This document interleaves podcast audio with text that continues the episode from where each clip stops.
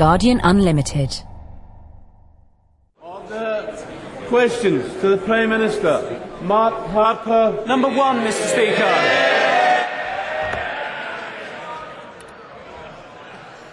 Mr Speaker, as the House will be aware, my right honourable friend the Prime Minister is in Riga at the NATO summit.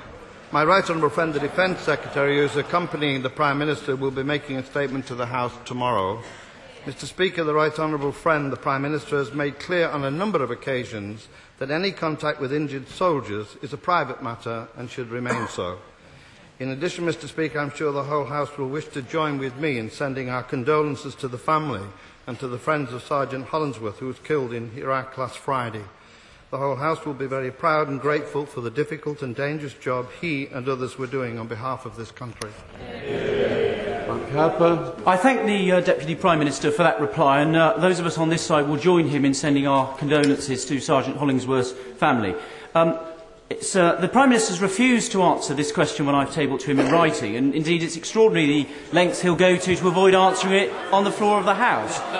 But my question is this the Defence Secretary is perfectly uh, open to answering this question, not about individual soldiers, but simply about when and where he's visited them. Why won't the Prime Minister be as open and frank as the Defence Secretary? What has he got to hide? I think the Prime Minister on every occasion has made clear these are private matters. That still is his position. I repeat it for him. William Hague. Mr Speaker, I join with the Deputy Prime Minister, my honourable friend, in paying tribute to Sergeant Jonathan Hollingsworth and in sending our deepest condolences to his family. My right honourable friend, the Leader of the Opposition, and I returned from Baghdad this morning, having, including having visited injured soldiers in Basra, and we returned full of admiration for the incredible robustness and courage of our troops, but perfectly clear as well that the situation they face with tens of thousands of roadside bombs this year and increasing sectarian violence is not getting any easier. Will the Deputy Prime Minister spell out how the government will encourage the Iraqi government urgently to achieve an internal political settlement within Iraq? I think the House will be pleased that the Honourable Member has visited our troops in the most difficult circumstances, and we all express the appreciation and the bravery he's mentioned of their operations. But I do think that uh, from his discussions with them, I think, in Iraq, they have made clear that we're working extremely hard with the government and the authorities to bring about a peaceful solution to the situation in Basra. The, the, politicians we met in Baghdad were adamant that only with a rapid improvement in the security situation could anything else be achieved. So, does the Deputy Prime Minister agree that any future internal agreement could be reinforced by the early creation of an international contact group formed initially by members of the UN Security Council and some neighbouring states? And is that something the government would support and would recommend to the American administration? I think it is a matter that the Prime Minister, I think, has mentioned to the House on a number of occasions that he would like to encourage in the neighbour neighbouring countries to participate in those kind of agreements. It is not easy, it's difficult. Some of those countries are playing a very difficult part and encouraging the kind of um, assaults and um, injuries that are taking place there, and they could do an awful lot more to prevent it. Uh, I think anything that helps towards that, and if in his discussions with those people is encouraging that kind of development, I'm sure we'd welcome it. William Hague. And finally on Iraq, Mr Speaker, on, on Monday the Defence Secretary said he expected that by the end of next year British forces in Iraq would be reduced by a matter of thousands. Can the Deputy Prime Minister tell the House whether this will depend on the security situation, and if so, by what criteria the security situation will be judged? Well, as he knows from his own discussions, I think while he was over there, we've made it clear that security is the most important thing there, and it will have to be that um, negotiations to achieve that, either by the use of the military and the police forces to achieve that stable situation, is not our intention to withdraw entirely from there. We will give support, but he will know from his discussions a lot of good work has been done. We have achieved some stability in that area, and we will continue to try to do so. Uh, it's now an, an, open question. David Clelland. Thank you, Mr. Speaker. Uh, is my right honourable friend aware that uh, carers whose earnings are limited because they are caring for someone elderly, uh, disabled, or, or, uh, or terminally ill uh, lose the whole of their £46 carers allowance if their earnings rise even marginally above £84 per week. Is he further aware that the latest increase in the minimum wage has resulted in just such a scenario for many carers who are now thousands of pounds a, we- a year worse off? Uh, does he agree with me that the minimum wage was never intended to bring about such a situation? And will he look into this as a matter of urgency in order to bring about a fair deal for carers? I think this government can claim that he has been concerned about a fair deal for carers. It was the first government to bring in a payment for carers, which was important. Minimum wage, indeed, has played a very important part in this. I think what he's referring to, of course, is those in these marginal areas now where we're having these difficulties. And I'm sure the Secretary of State will take a note of what they've said and we'll be discussing these matters. Cable.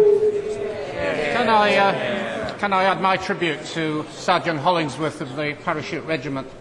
Uh, can the Deputy Prime Minister help us to interpret the comments of the Prime Minister on Monday to regional journalists uh, that people in the North should worry less about the North-South divide and regional inequalities, despite the evidence from the Treasury uh, that regional inequalities and growth remain as significant as ever?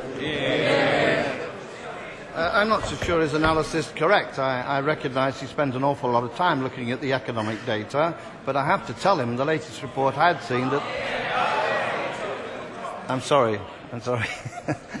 I was just recognising the ability of the, ordinary, uh, the honourable member to add to our economic debates with a great deal of information. But I have to tell him that the latest uh, analysis I had seen that we had reduced the differential between the north and the south, and that came about because of the development of the regional development agencies. And the, well, perhaps I, I appreciate they were opposed by the uh, opposition, but I must say they played their part with a very successful economic policy which has led to a reduction of that gap between the North and the South. Yes, I, I have the benefit of the Prime Minister's comments as well as the Daily Mirror's pithy summary, Blair raps Northern Moaners. And uh, can I suggest he was trying to make a more subtle point that what really matters are differences within regions rather than between them. And on that measure, how can he explain the fact that under a Labour government, income and wealth inequalities have been worse than they were after 17 years of Tory government? I can tell him that there are two, there are two and a half more million people in work, and the differential has been reduced, but all of them have been lifted considerably better than they were when we came in in 1997. I do appreciate that the Honourable Member may have different views at different times, because I was looking at his own record, and I've been doing my own research on him. You know, you, you know, he's moved about a bit in the arguments, but he's also moved about in his politics. In 1970, he stood for Labour in Glasgow. In 1983, he stood for the SDP in York. In 1992, he stood for the Lib Dems in Twickenham. With such nimble feet, it's no wonder he lists ballroom dancing as a hobby.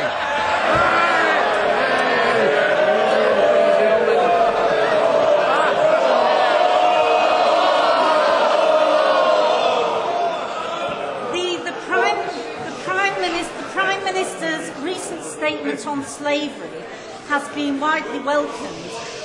Will my right honourable friend support an International Day for Slavery Remembrance? And does he back the new Liverpool Slavery Museum, which looks at the implications of slavery for the present and the future, as well as for the past? Yeah. I think it's a very important occasion as we approach 2007 that a piece of legislation by this House should be commemorated that abolished slavery. It's something that I think we're all proud of that this House was able to do 200 years ago.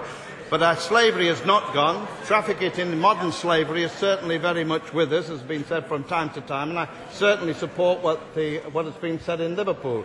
Indeed, it's not only a national commemoration, it's an international one as well. And indeed, I leave today to go to New York to talk about the resolution yesterday with the Secretary General of the UN about how we can make it an international commemoration on the whole issue of slavery, not only 200 years ago, but to stop the terrible trade that occurs today in modern slavery. And I'm delighted the man who moved it was the MP for Hull 200 years ago. James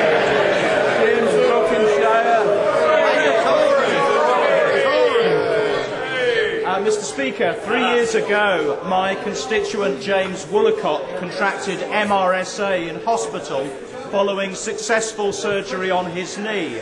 Since then, he has suffered significant problems with mobility. He is in constant pain and has had five corrective operations and will require further surgery in the new year. He is just 23 years old. What assurance can the Deputy Prime Minister give to him and other victims of MRSA that combating hospital acquired infections will not be compromised by the current financial pressures in the NHS? I think the record of this government on the NHS is very good for all to see. The amount of resources that we put in is something we should be proud of. We were the ones that created the National Health Service. We are the ones that have sustained it. And every time we tried to bring in the resources to make the improvements, they've always been opposed by the opposition. So make no mistake about it. We will proudly defend the National Health Service. It's our creation, and millions of people in this country are totally dependent upon it, and we'll see that we'll continue to provide the very high quality service of the National Health Service. Isn't it a nonsense to call for a crackdown on illegal immigration without investing in the necessary identity technology to tell us who's moving in and moving out of the country and who shouldn't or should not be here? And isn't it hypocrisy to talk about greater protection from criminals and terrorists without giving our police the powers they ask for in order to do the job we want them to do? I think that is precisely what we're doing as a government, as the Home Secretary has made clear and other speak, uh, people have said in the Queen's speech. Security is the heart of what this government is prepared to bring about. It is the citizens' right that we're concerned in in these matters. And the ID code is a very important part of that. And I have to say to him that I note in the use of identity technology that the former chairman of the Joint Intelligence Committee has said that there is a case for the ID cards. She's now chair of the Conservative Security Policy Group. And I know the right honourable gentleman, uh, the, uh, uh, the Tories voted against the ID cards. Perhaps when they report, they'll listen to her advice on this occasion in regard to the ID cards. A scheduled British Airways flight from London to Turkey costs £161. The new standard class rail fare from London to Torquay costs a staggering £184. How does this fit in with the government's plan to encourage people to use the train? And how does it fit in with the government's oft-repeated claim to support the British tourism industry an industry so important to Torquay and other seaside resorts. I think the reality is, however the question is posed, that more people are travelling on public trans transport for decades. There is more people travelling on the rails than the 40 years, and we have more people travelling on buses. And as I said in 1997, I wanted to see more people travelling on public transport. That has now been achieved. Another promise of Labour delivered. Thank you, uh, Mr. Speaker. My right honourable friend's commitment to tackling the problems of global warming and climate change are well known. Does he agree with me that local authorities have a vital role in taking this matter forward? And will he ensure that local authorities have the advice and the resources and the motivation to tackle climate change at a local level? Well, I thank my honourable friend for his kind remarks, but I have to say, when I've been at this dispatch box nearly 10 years ago talking about Kyoto and environment, we got no support whatsoever from the opposition. This country, this country not only led the way on the environment change of the Kyoto Agreement and in those negotiations, and it's the only country with Sweden to achieve, more than achieve, its Kyoto targets. We are now on the second stage. The Stern report points the way forward. The local authorities are extremely important in that, and we will see they have the resources and the backup to make the changes necessary to bring about the climate change that we all know is required, and we will be consistent in our policy, not the sudden change we find now amongst the opposition who discovered the climate change 10 years too late. The Deputy Prime Minister will be aware that lung cancer accounts for more than one in five cancer deaths. As we approach the end of Lung Cancer Awareness Month, will the Deputy Prime Minister commit the government to support urgent research into the value... Uh, order. Uh, let, let the honourable gentleman speak. The honourable gentleman. As we approach the end of Lung Cancer Awareness Month, will the Deputy Prime Minister commit the government to support urgent research into the value of lung cancer screening, which is looking very promising in major research in the USA, so that we are equipped to deliver a national lung cancer screening programme once the techniques are fully appraised. Yeah. Yes, I, I know there's a great deal in what the Honourable Member says, and I think what the Government has done in the Health Service, and particularly in regard to cancer treatment, is a very good process and has done very well, and one we should be particularly proud of. I think in his own area, if he looks at the amount of nurses, doctors, and hospital investment has improved very considerably, and he should welcome, well, every constituency has benefited from those resources. The difference between the opposition and ourselves, we. Uh, order, order. Could the, the, the Deputy President. The Deputy Prime Minister could speak into the microphone. That, that would uh, uh, help to Hoyle. Thank you, Mr. Speaker. I'm sure my right honourable friend would like to congratulate the dedi dedicated staff that work at Chorley and Preston hospitals and the quality of service that's provided. Will he ensure that work will not be transferred into the private sector and ensure that we remain, that all referrals from GPs will go to the hospitals and not through the independent treatment centres. Let's keep those dedicated staff in employment at both hospitals. Yeah. I think you've got to recognise in all this case, first of all, we're talking about the. First of all, we're talking about. Well, I'm talking to somebody who's sympathetic about the health service, not somebody who's against it. Well, I, I'm sure that I'm not wishing to ignore the, uh, the Speaker, and I'm sorry if I have done, Mr. Speaker. But it's quite clear, I said, on the investment in our National Health Service, we are creating additional services, both in the public and private and in the public-private partnerships. And I think the guaranteeing of the workers in those industries, as well as the services, will be maintained. And I'm sure we'll be keeping on board the point that the honourable members made. William Hague. Mr. Speaker, in the Chancellor's first budget, he took billions of pounds a year out of pension funds. What now, after nine years, is the total cumulative amount taken out of people's pension funds? Straight into the microphone, please. I'm sure the honourable member will tell me in his second question. What are we paying for? What are we paying for? Mr. Speaker,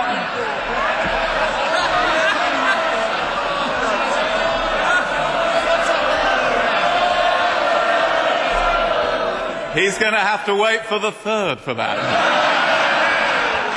why, why, why does the taxpayer spend two million pounds a year keeping him in what one of his colleagues calls a non-job when he can't even answer a simple question at the dispatch box? There should be a number in that folder for the biggest destruction of savings by any government in the history of this country. And surely he knows what the figure is for how much the pension funds have been robbed by the Chancellor. So let's ask him again. What is the figure, including all the interest and dividends they would have earned in the meantime? Yeah. We'll take no lectures from the Tories about pensions. They were the ones that run down the actual pension systems. They were the ones that have opposed our new pensions bill, which is indeed to strengthen the pension system so, in fact, that the people in this country will be getting a far better pension deal. Pensioners already do, private and public pensions. And instead of talking about whether we've robbed the pension funds, which I totally reject, as in does the Chancellor, tell us what he thinks the figure is then. Mr. Speaker, could you get a little less excited? Uh, we... We don't take any lectures from the party that uh, one of whose members brought in the biggest pension fraud in history when Robert Maxwell was sitting on those pensions. But the, but, and it's no, it's no good him saying we oppose the pensions bill. It was only published today, and we haven't opposed it. We've not done anything to oppose it in the last few hours, Mr. Speaker. The right honourable member for Birkenhead pointed out uh, that uh, when the government came to power, they had one of the strongest pension provisions in Europe in this country, and now they have some of the weakest. 60,000 occupational pension schemes shut down, 125,000 people have lost some or all of their pension, 100 billion pounds wiped off pension funds, according to independent experts. Wasn't the right honourable member for Birkenhead absolutely right? I notice the honourable member has still not given us the figure that he said we robbed it from the pension fund. Let me tell him, the Maxwell Pension Fund he talked about, the Maxwell Pension Fund, it took this government to bring in legislation to correct that abuse. It was the previous government that allowed pension holidays, previous Tory administration, that allowed the pension holidays to take place that have given us a lot of the problems we've got in our pensions today. I have to tell him all the clever remarks that he might make about these matters is certainly not convincing the electorate. Let me say to him also, if we look at the polls today, it's the honeymoon for the, honourable member and his friend is over, really. And let me say to him, you know, I noticed today in the papers and on the television they have now brought in a new person now to get people to vote Tories. I've noticed it now happens to be, and I saw on the website, Mr. Tosser. Now, I don't know. I don't know. I don't know. I don't know which person this man was modelled on on the front bench. But let me tell him, let me tell him, I always thought that party was full of them, and that's why they lost three elections.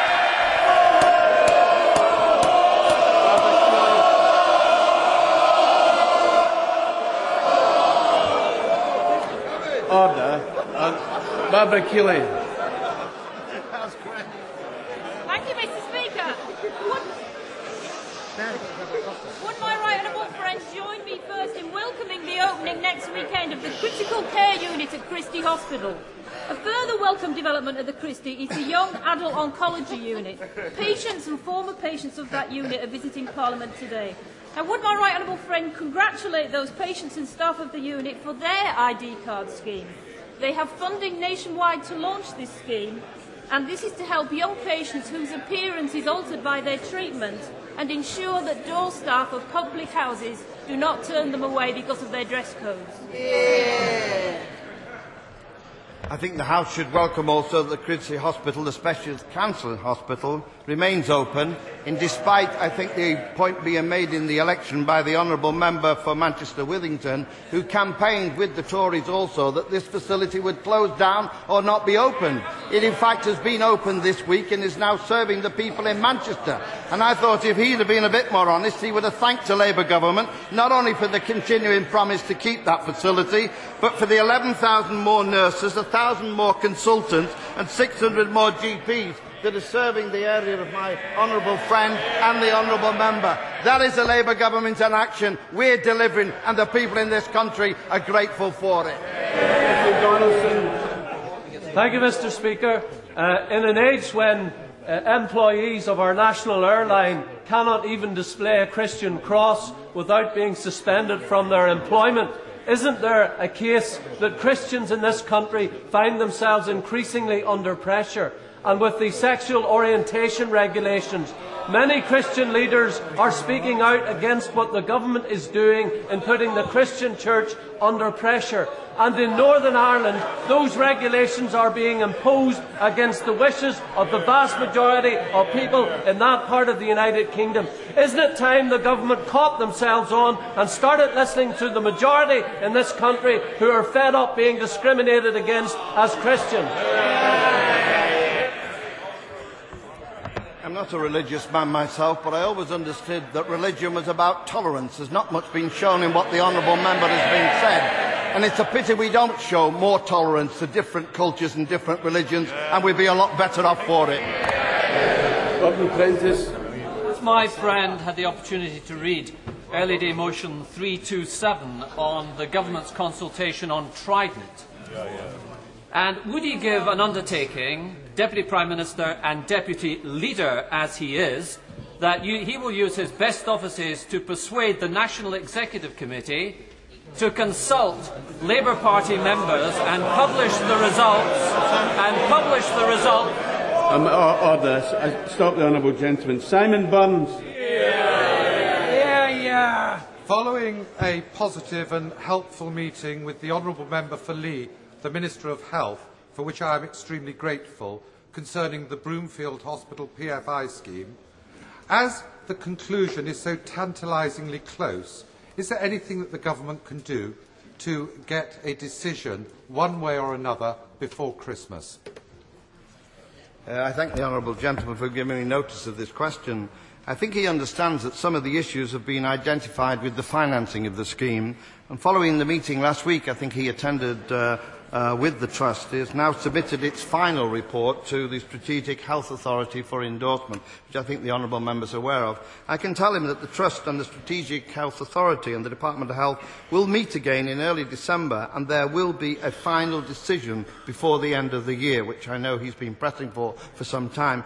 Could I also thank the honourable gentleman for his support for the PFI. Since 1997, over £9 billion has been allocated through PFI schemes, helping us to undertake the largest building hospital programme in our country for history. That, I think, must be welcome. Anne Snelgrove. Would my right honourable friend agree that for those on very low incomes, credit unions provide a safe way of saving regularly Yeah, yeah. and borrowing at a low interest rate? And would he join me in condemning companies like Provident Personal Credit, which have offered loans at 177% interest to my constituents who have lost all their Christmas savings with the collapse of Farepak? At these rates, £300 is paid back at £495. I think the point made by my honourable lady causes us great, many of us great concern. I mean, when we see that these loans are made to desperate people at very high interest rates, often they're not well aware of them, and the pair pack situation has brought it very much to our attention. There are people who are driven very much into poverty situations, and these circumstances are made more difficult. The investigation on Fairpack at the moment being done by DTI will hopefully give us some indication of changes that might help in these situations, as indeed I think the Select Committee of this House that's looking at this matter has made certain recommendations. It's undoubtedly true that these people in the most unfortunate circumstances, suffering great deprivation, should be exploited in such a way. John Greenway. Uh, Mr. Speaker, the flooded homes in Malton and Norton, which the Deputy Prime Minister kindly visited in my constituency in the October 2000 floods, now have the benefit of very good flood defences. But there are communities the length and breadth of Britain, including still some in my constituency, that do not have the protection that they need and are exposed to serious flood risk. He will know that the Stern Review has predicted that river and sea levels will rise. And in those circumstances, does he not think that the cut in Environment Agency funding for flood defences was a mistake and should be reversed and indeed funding increased in the comprehensive spending review so that the communities have the protection that they need and deserve? The honourable member will recall that when I visited his constituency, they were extremely concerned about the amount of resources going into flood protection, and rightly so. And from those meetings, of course, we have put record amounts, an increase of something like 35% in real terms in 1996-7 to 600 million in 2005 and 6. The cutting to which is referred, and the honourable member from a sitting intervention has reminded us, is on top of that increase, though. It has been a tremendous increase, and we inherited a reduced budget for flood control in 1997. We increased it by 35%. There have been one or two changes made at the margin, but undoubtedly the investment, as we've seen in his constituency, in flood control has been very much to the benefit of people who've suffered from floods for so long. Still a lot to do, but we're still putting record amounts of investment into these areas. Mr. McDonald. Uh, uh, does the Deputy Prime Minister share my concerns about the desperate plight of those people who have been ripped off in the Farepak scandal? And will he, uh, with to the family fund closing today and it been very far short of the amount of money that's needed, will he use his good office to ensure that, uh, persuade other colleagues in the Cabinet that the government tops up that family fund a bit further to ensure that those people aren't left without a Christmas? I note the point made by the honourable member, and particularly that uh, I think five million is the amount of money that's been raised so far, and I think further calls have gone out to some of the companies involved to make a greater contribution to it. The debt, as I understand it, is in the region of something like 35 million pounds, which is an awful lot of money. And I hope the inquiry now being conducted by the DTI can give us some idea how we can avoid it. I will certainly pass on his remarks as to whether the government can give any more in those circumstances. Guardian Unlimited.